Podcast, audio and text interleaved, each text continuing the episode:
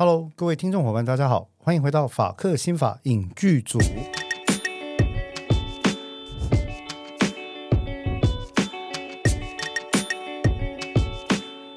好，呃，新的一年哦，各位伙伴，呃，又到二零二四年了。那么我们第一次录音的时间呢，刚刚总统大选以及立委选举的结果揭晓啊。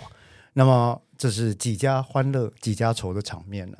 那今年开始，我们会有一点小小的这个改变哦。原本的法克新法影剧组呢，除了在 Podcast 的形态，呃，除了在 Podcast 的平台会以这个形态啊，就是单纯的声音的形态来播送之外，我们同时呢也会有现场的录影，也我现在看的录影机，也会有现场的录影啊。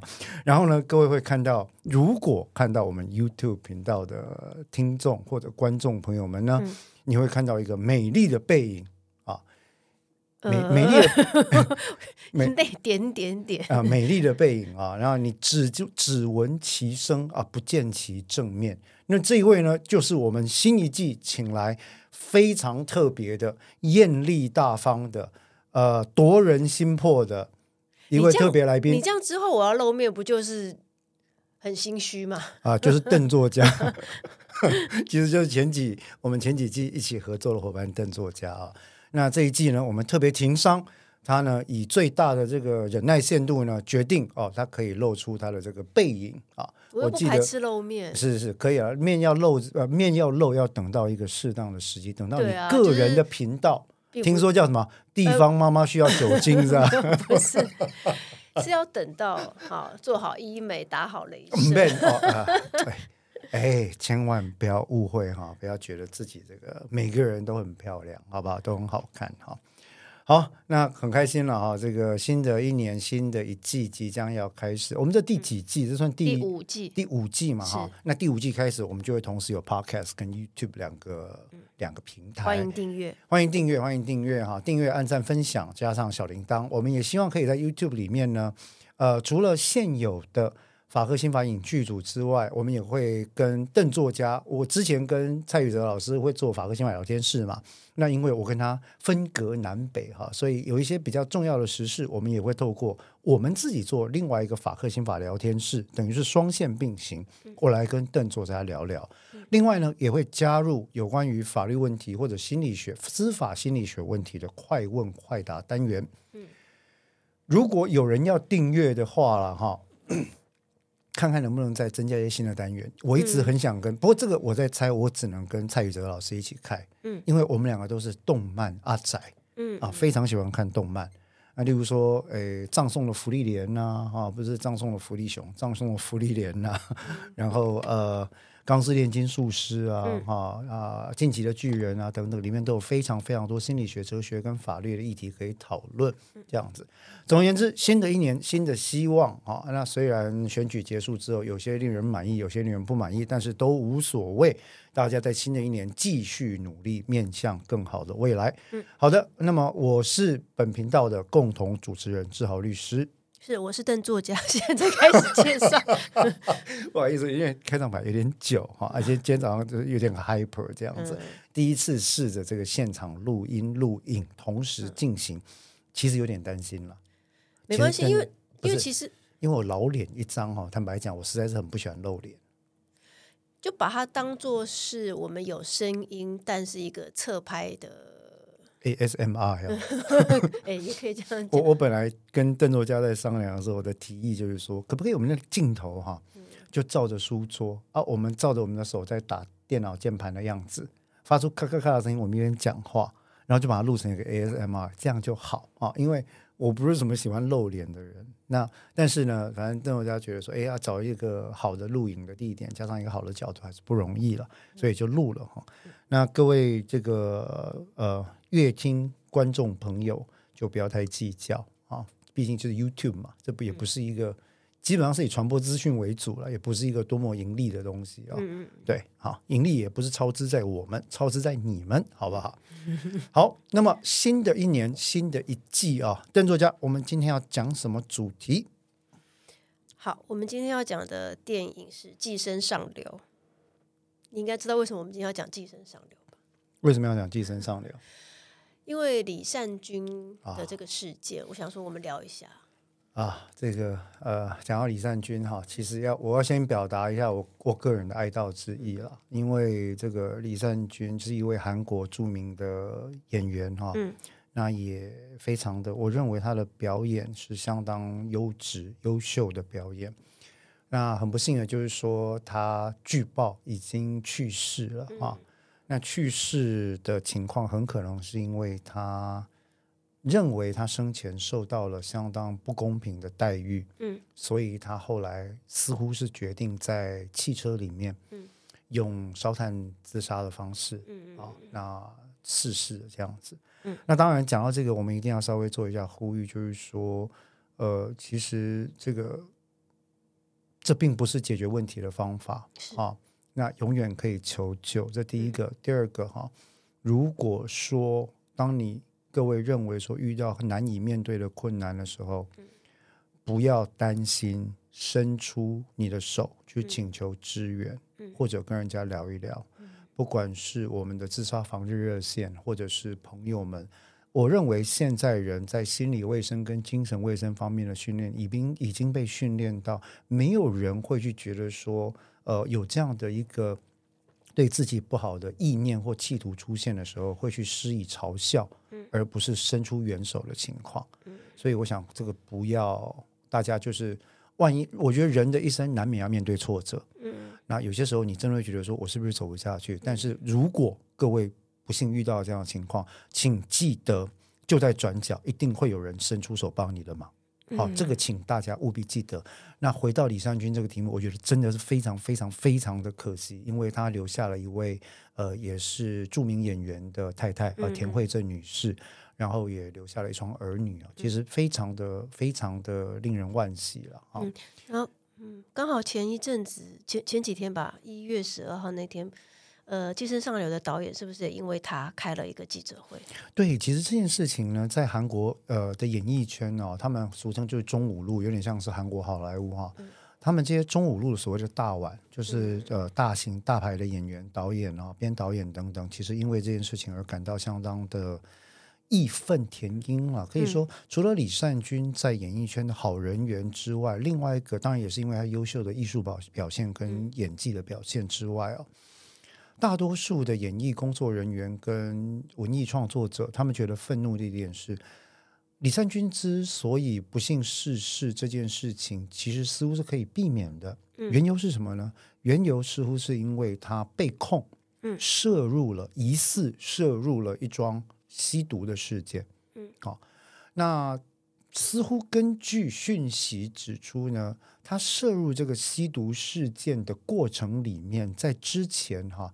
就有不少的人试图啊、呃，试图要拿这些讯息来勒索他。嗯，啊，这些讯息当然有些可能是作假的，嗯，那有些可能是半真半假，这个不得而知哦。嗯，但是基本上来讲，在这个过程里面，其实他也忍受了非常多的威胁跟这个勒索哈。嗯，那一直到后来，他决定就是说要来坦然面对这个事情的时候，这个情况下好像有一些指控。被提出到警方那边去，但是警方为了侦办这件事情，在侦查的过程当中，用激进羞辱式的传唤，然后一传唤之后，很快这个案由哈跟案情的很大部分就被泄露到特定的媒体，那么特定的媒媒体呢，就跟随着在韩国警方侦办的脚步底下去大肆的报道。甚至是有些情况视同是捏造或者说故事型的，就说啊，例如说传言哈，呃，李善均呢跟某某公关往来甚密啦，嗯、这个公关呢握有他吸毒的照片跟证据啦，然后呃，这个公关怎么样怎么样等等哈，然后在饮酒的过程里面呢有看到他吸毒等等，但是实际上李善均去接受完这个毒测、毒检、嗯、毒品检验之后的结果发现他是阴性的。嗯。另外一个被指控涉案的艺人检出来的结果也是阴性的，嗯，好，但是其实这个当时的媒体报道一带风向之下，整个舆论已经是完全无法挽救的情况，嗯，那对于李善均来讲，他可能是一个我的观察了哈，做一个 profiling 来讲，我认为他是一个心思比较纤细敏感的人，嗯。在那个情况底下，他可能最后决定用一种最最不适当的手段去剥夺了自己的生命。嗯嗯，作为一种抗议，嗯、那确实他是有留下遗书的。他的遗书给他的太太是说：“哦、我知道这不是好办法，但是我没有别的办法了。”嗯，对。哦，那他也对他的制片跟他的其他的制作人抱歉了，因为在韩国的演艺圈。呃，很多艺人会接所谓的代言广告，对不对？那这些代言的经纪约里面有非常严苛的违约金条款。嗯，这些违约金条款里面会有一大块是讲，不管事情是真是假，只要你被指控跟你的形象有所违背，我们就有权利跟你索讨这个所谓的违约金，就是所谓的 moral clause。嗯，啊，道德条款或者 morality clause 这件事情，那。很多时候甚至不需要查证，只要你的名声一败涂地，我就可以终止合约，立刻跟你要钱。嗯、那像这样的经济契约，我们在文创圈其实也看过很多，嗯，非常多是不合理的。嗯、但是对艺人来讲，你要赚这个钱，你可能就必须要吞下去这件事情。那很多时候，如果今天事情是真的，那也就罢了；但如果事情是捏造的，或者是这些传闻，哈。所做出来的这种影射的话，其实你也必须要面对这件事。所以李善均的遗书里面有一段是跟他的这个经纪公司、跟他的制作人、他的老板道歉说：“对不起，我我留下了很大的违约金的烂摊子，要请你来收，我真的很抱歉。”那是其实这整个事件看起来是很令人心痛，尤其是因为李善均是一个，我个人认为他是一个这么好的演员。不要讲今天的《寄生上流》，《寄生上流》他算是男配角嘛，对不对？嗯、呃，我想可能很多的朋友对他的印象会留在一部被人家号称是疗愈系的一个韩剧，叫做《我的大叔》。对，我坦白讲，IU 主演，跟 IU 哈李智恩主演。那我自己以一个大叔的身份跟心情来看《我的大叔》，我都觉得非常的感人。对啊，下次我们可以讲这部。或许里面有很多有趣的议题了哈，嗯、但回到《寄生上流》，就是说我们从李善均这件事情谈到《寄生上流》，其实里面也反映了一个事实啊，就是说我们在《寄生上流》里面看到的，大家你会看到很多的这个不同的比喻啊，住在半地下室啊，淹水啊，其他人尿尿尿到你家窗户啊，啊，杀虫剂啊等等，跟透过一个孩子去人家家里当家教，结果居然可以爬到人家所谓的上流的，摸到上流社会的边边，对。然后里面有气味的隐喻等等哦，那这些东西其实呢，在在都显示了我们在讨论今天《寄生上流》这部片里面一个很重要概念，叫做阶级。嗯，是阶级会限制行为，阶级会限制想象，阶级会引导舆论。是。那反过来讲，推论或者反射到现实生活当中，李善均先生所身处的阶级。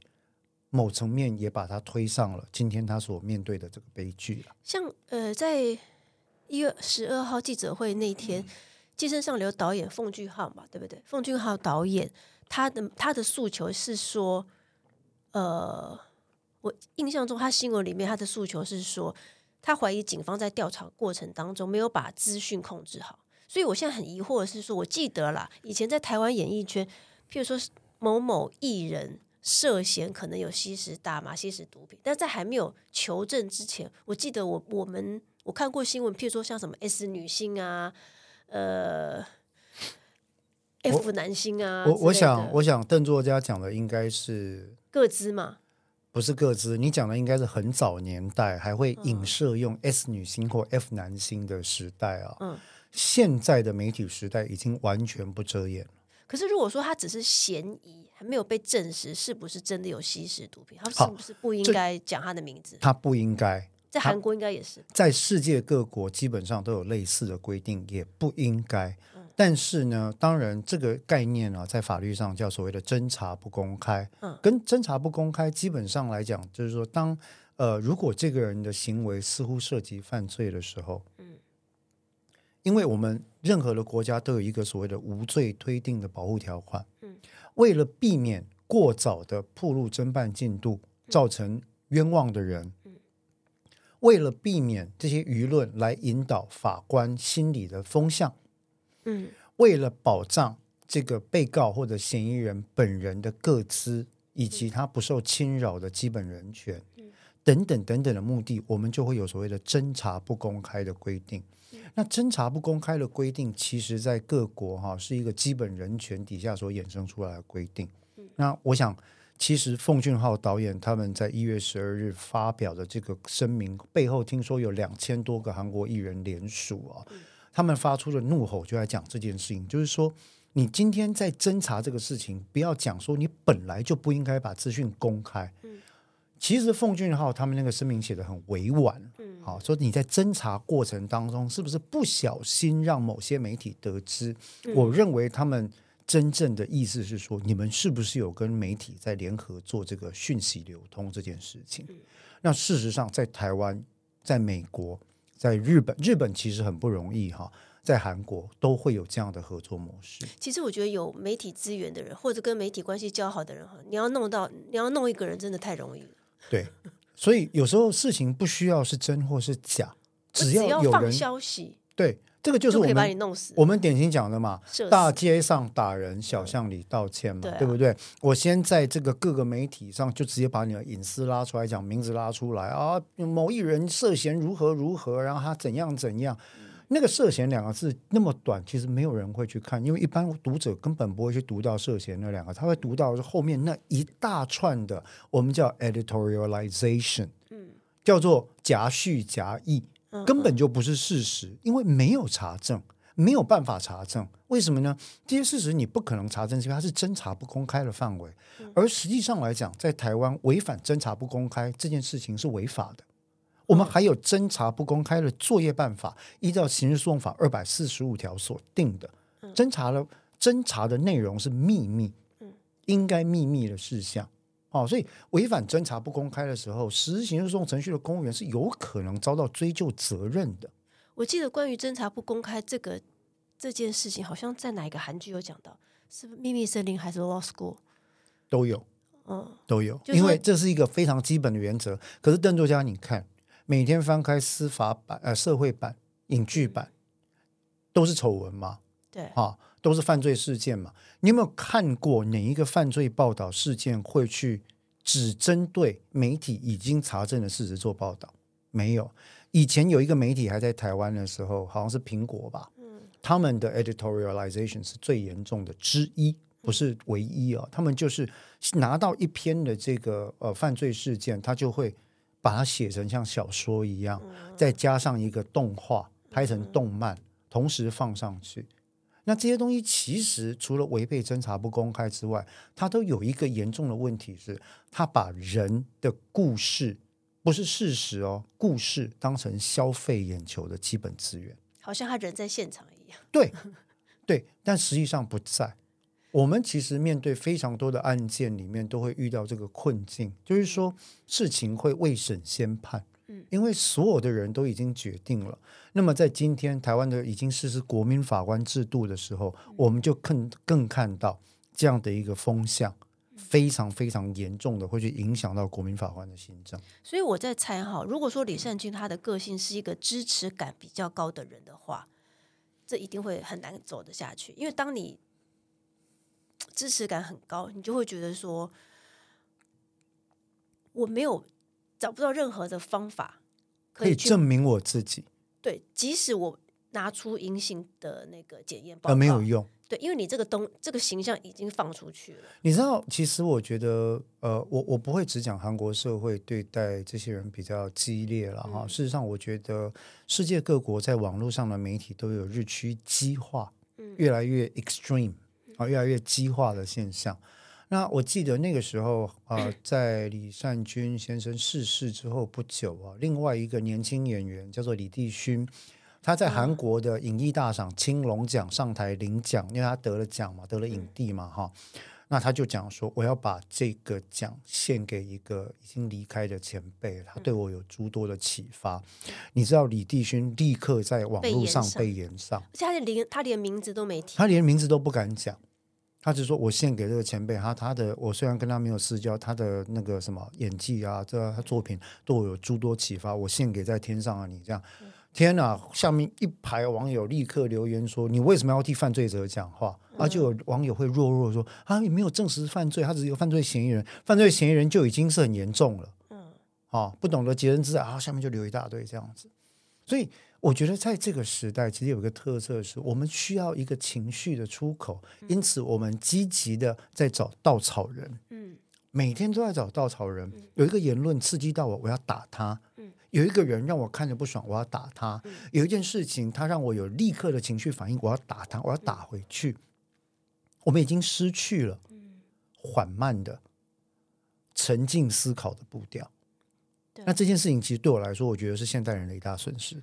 所以我觉得遭受到这种舆论攻击、舆论压力的公众人物，一定要给自己一个怎么讲，就是嗯，放过自己的机会，因为你。做了这个极端的行为，其实那些网络上随便讲一句话、留一句话的人，对他们来说真的也是没差。没错，所以其实邓作家刚刚讲了一个重点，我想不只是呃这些媒体或公众人物，任何遭受到其他人呃集体攻击的朋友，当你在萌生出对自己不利的想法的时候，我们都希望提醒你一件事：一定有人在支持你，但是支持你的人通常是默默的支持你，而且那些人真的。他真的就是，呃，你的离去对他也是无感的，无感，完全无感。对啊，完全他不会觉得惋惜，他不会觉得从此他大彻大悟，自己夺走了一条生命，所以他要改变他的行为。这些人不会这样的，他只会觉得，哎呦，那么心理素质怎么那么弱？讲一下也不能讲吗？对啊，或者是说，那搞不好就是有鬼啊什么的。对啊，搞不好就有鬼吧，对不对？你就是故意这样子哈。既然会讲的人，不管你做什么事情，他们都还是会讲，那就不要趁他们的意，不要鸟这些人。对啊，好，基本上来讲，他要讲就让他讲。就像《黑色荣耀》里面有一句台词啊，说：“为什么我要去死？明明呃是你们吧？对啊，你们才应该对啊，那为什么我要去死？对对啊。”那所以我觉得这个跟心理素质也有关了啊。当然，这个心理素质的意思并不是在怪罪逝去的人，而是在说每个人确实在我们的心理状态都不一样。有些时候比较脆弱的时候，只要他身边失去了那个支持网，他就有可能走上绝路。嗯、那我也想透过这个机会，其实回到来谈我们寄生上流这件事情。我们刚刚谈到阶级，嗯，在这部片里面的阶级啊。那阶级这件事情，其实，在目前的台湾也出现了，我觉得相对激化，甚至在我个人评估，我认为相当程度影响了这一次总统大选跟政治版图的情况。嗯，好，嗯，有一些事，你叫我跪着都没关系，只要不要战争就好。为什么？因为我我我我这小小的一方田园，我必须要守住。嗯，也有这样的朋友。那我们现在讲这些东西，不是说他对或错。嗯。啊，因为每个人面对武力威胁或敌意的反应方式不一样，而这些方式在心理学上来讲，其实很大多的这个大多的这个形成过程是来自于原生家庭跟自我成长的历程所遭受到的教育，以及人生的经历跟自己的心理素质。嗯，对，所以其实你会发现哦，不同的阶级对于同样的一个刺激来源，会有做出不同反应的状况。嗯有些人面对呃来自于邻国的敌意或者是武力的威胁，他就会挺身而出说，说我就是要战到底，我就是不让你威胁，我就是要坚持我原本的理想跟信念，战到一兵一卒。也有这种人，哈、哦，也有前者就是说和平为重啦，我们尽量委曲求全啦，那这个低着头做人哈、哦，只要能够让后代子孙存活，都是一个好的方法。也有这种人。那也有第三种人是什么呢？我记得那个时候，我看诺兰版本的《黑暗骑士》哦，我对于希斯莱杰那个小丑的那个角色，真的是觉得太厉害了。它里面有一句非常有名的话，是由 Alfred，就是 Batman 的管家在讲的。他说：“Sir，你知道吗？Sometimes people just want to watch the world burn。嗯，有些人哈，他没有什么目的。”他只是希望看到这个世界毁灭。这种所谓的颠覆型思维，最容易出现在我们今天看到的寄生上流里面的这个我们所谓的我要加个引号，所谓的社经阶级底层的家庭或者人士身上。注意哦，我的意思不是说只要社会经济阶级不高的人都会有这样的想法。我的意思是说，有些这一类的朋友们。会出现一种极为愤世嫉俗、极为极端，就觉得说，反正我都这样子，I have nothing to lose，整个社会都颠覆也没有关系，说不定我还有再来的机会。这在选举当中就看得出来，在选举当中这一类的投票行为叫什么呢？台语有一句话讲得非常好，可能会被黄标，叫做“赌烂票”。赌烂票的意思就是说，我才不管你什么什么中央中心信念，我才不管你什么内政外交政策。I just want to watch the world burn。我对其他两党都不爽，所以我就是要投这一党。我管这一党的主呃主角或主持人是什么样的货色。在美国，著名的前任总统川普，他就有一大派的主呃这个支持者是这样的人啊。所以你说川普是左或者右？答案是他既不左也不右。他只看什么东西对他有利，他就可以操作这个不同的语言。那在台湾有没有这样的政治人物呢？说不定也有啊，说不定也有。那有没有就要靠大家自己来判断。那回到寄生上流里面，你就会看到阶级这件事情，它确实是会去影响一个人的思维、一个人的行为模式，跟他人生行经的历程。我觉得 在这部片里面，哈，一开始呃那个。他们是姓金嘛？金家一家四口，哎，他们其实并不是不想努力，因为因为有有些人是那种说啊，反正我我其实已经很认真了，我就资源不够嘛，那那我就我就摆烂或躺平。他没有哎，你看他们是一直想办法折盒子折盒子啊，对他其实啊家教了家教啊，找工作的找工作。我觉得奉俊昊导演在这里面要讲的东西是说。他并没有把它弄成说阶级对立，譬如说我上层阶级的人就是一个剥削者，或者是压榨下层的人。嗯，下层的人也没有说啊，我我就是好吃懒做，不想做事情，然后我也不不不积极的去找生计，也没有。因为阶级对立向来是共产党操弄的，或者是法西斯主义者操弄的基本原则。对，但是他却一个用一个很荒谬的故叙事让。本来没有坏人的两方，渐渐走到了那样的结果。里面有一个非常有趣的隐喻是气味。嗯，对，关于气味，气也是最后的那个导火导火线的爆整个事件。对，你你这样算暴雷吗？哎、欸，我之所以会当邓作家，是因为呢。他很讨厌我爆雷啊，但我我也有很多，我有很多朋友，这个包括有记者朋友在内啊，我熟的记者朋友，他说哦，不管多久你都不可以给我爆雷啊。嗯，那无论如何，这个是跟《寄生上流》的结局有关系啦。对啊，但因为对，我们还是会讲啦。那如果说你觉得不想听的话，可能要先暂停一下，看完之后再回来听也可以，也可以，也可以啊。那回到气味这件事情，其实在这个剧里面，他用这个电影里面，他用了阶级。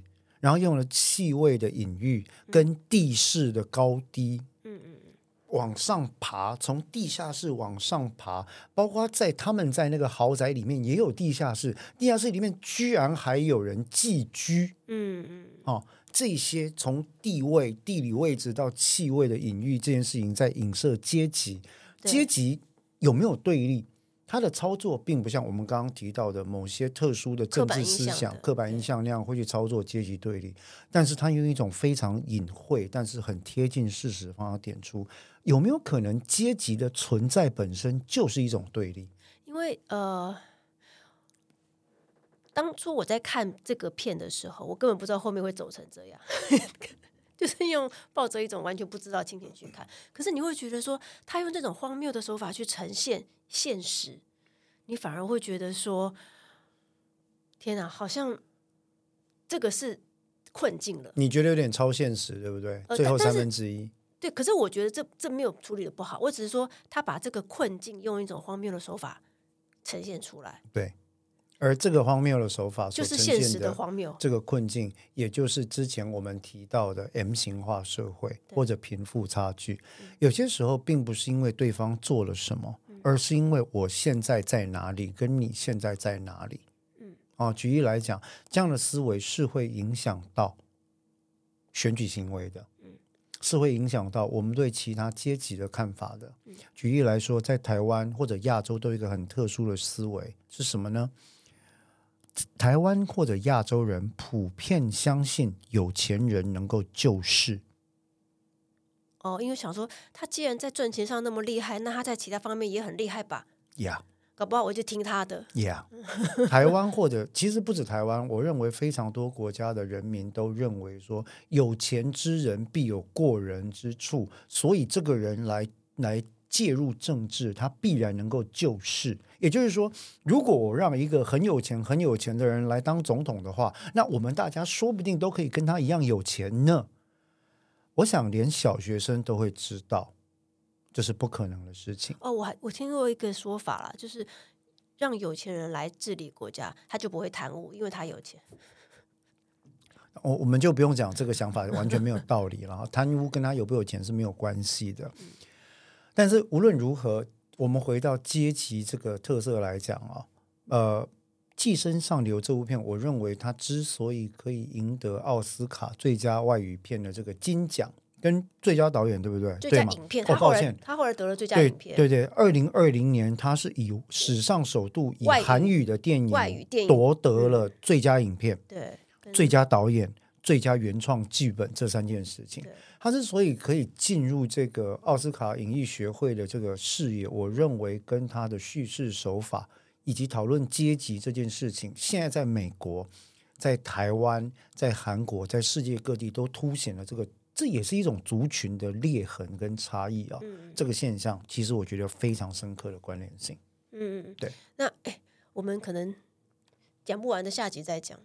呃，对哦，对，跟大家也也报告一下，就是说，我们其实新的这个集数规定，新的一年里面呢，我们有有意的要限制我们的时间，我们希望每一集大概是把它抓在三十分钟左右。那当然，一来也是让大家可以有机会。去喘一口气，因为有些人会觉得说我们讲一个小时可能太长了。那另外一个也是比较符合我们要上这个 YouTube 的这种影片的长度了。其实三分钟已经算太长了，人家都只做两分钟呢。你说的是短影片吗？我们也可以剪短影片啊，然后你可以跳那个抖音的那些。那你还是杀了我，对，你还是杀了我比较快，不好意思，我没有办法啊，没关系，我们做自己就好，嗯、好不好？好，我们做自己就好。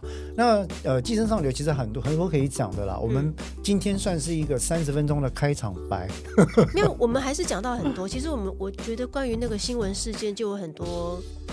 很多很层心理层次或法律层次可以讲。OK，好，啊、那剩下的呢？这一次没有讲完的，我们留在下集再一起来跟大家分享。是，我是志豪律师，我是邓作家。那欢迎各位也继续收听或者收看我们的法克新法影剧组。我们下次再见，拜拜，拜拜。